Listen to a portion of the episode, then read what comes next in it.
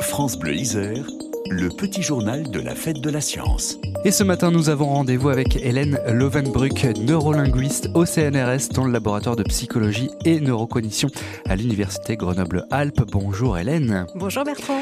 Alors Hélène, vous dédiez une partie de vos recherches à la petite voix que nous avons dans la tête et vous êtes venu nous partager une découverte surprenante. Mais avant d'en arriver là, pouvez-vous nous expliquer, Hélène, ce que vous entendez par petite voix dans la tête?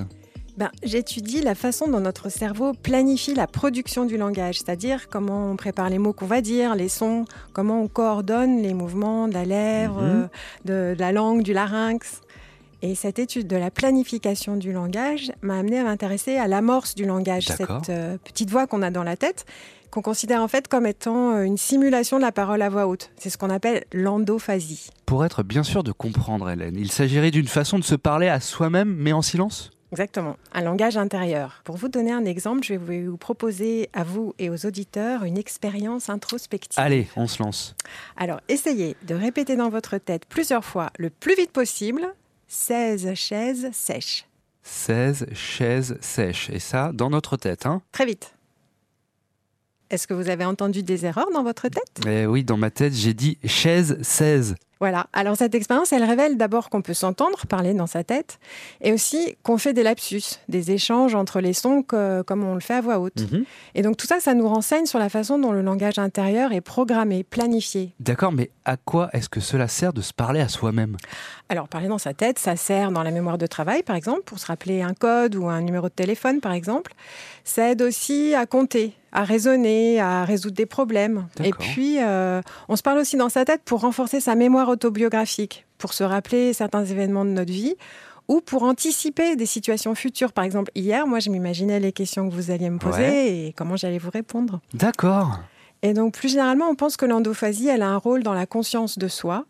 Et puis, elle permet de se réguler, d'éviter certaines erreurs. Et surtout, parfois, se parler, ça fait du bien, ça permet de se consoler. Mais c'est quelque chose de très personnel, cette voix dans la tête. Il est vraiment possible de l'étudier? Alors, autrefois, on disposait que de l'introspection pour savoir ce qui se passe dans notre tête. Mais avec l'imagerie cérébrale, on peut mesurer l'activité du cerveau. Et on peut observer que pendant l'endophasie, les réseaux cérébraux du langage sont bien activés.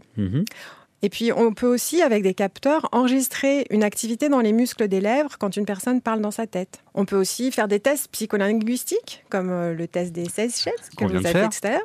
Et puis, euh, c'est important aussi de faire des sondages, de demander à un grand nombre de personnes de nous expliquer comment ça se passe dans leur tête, parce qu'il y a une grande diversité dans la façon de se parler intérieurement. Et c'est comme ça que j'ai fait une découverte étonnante. C'est-à-dire?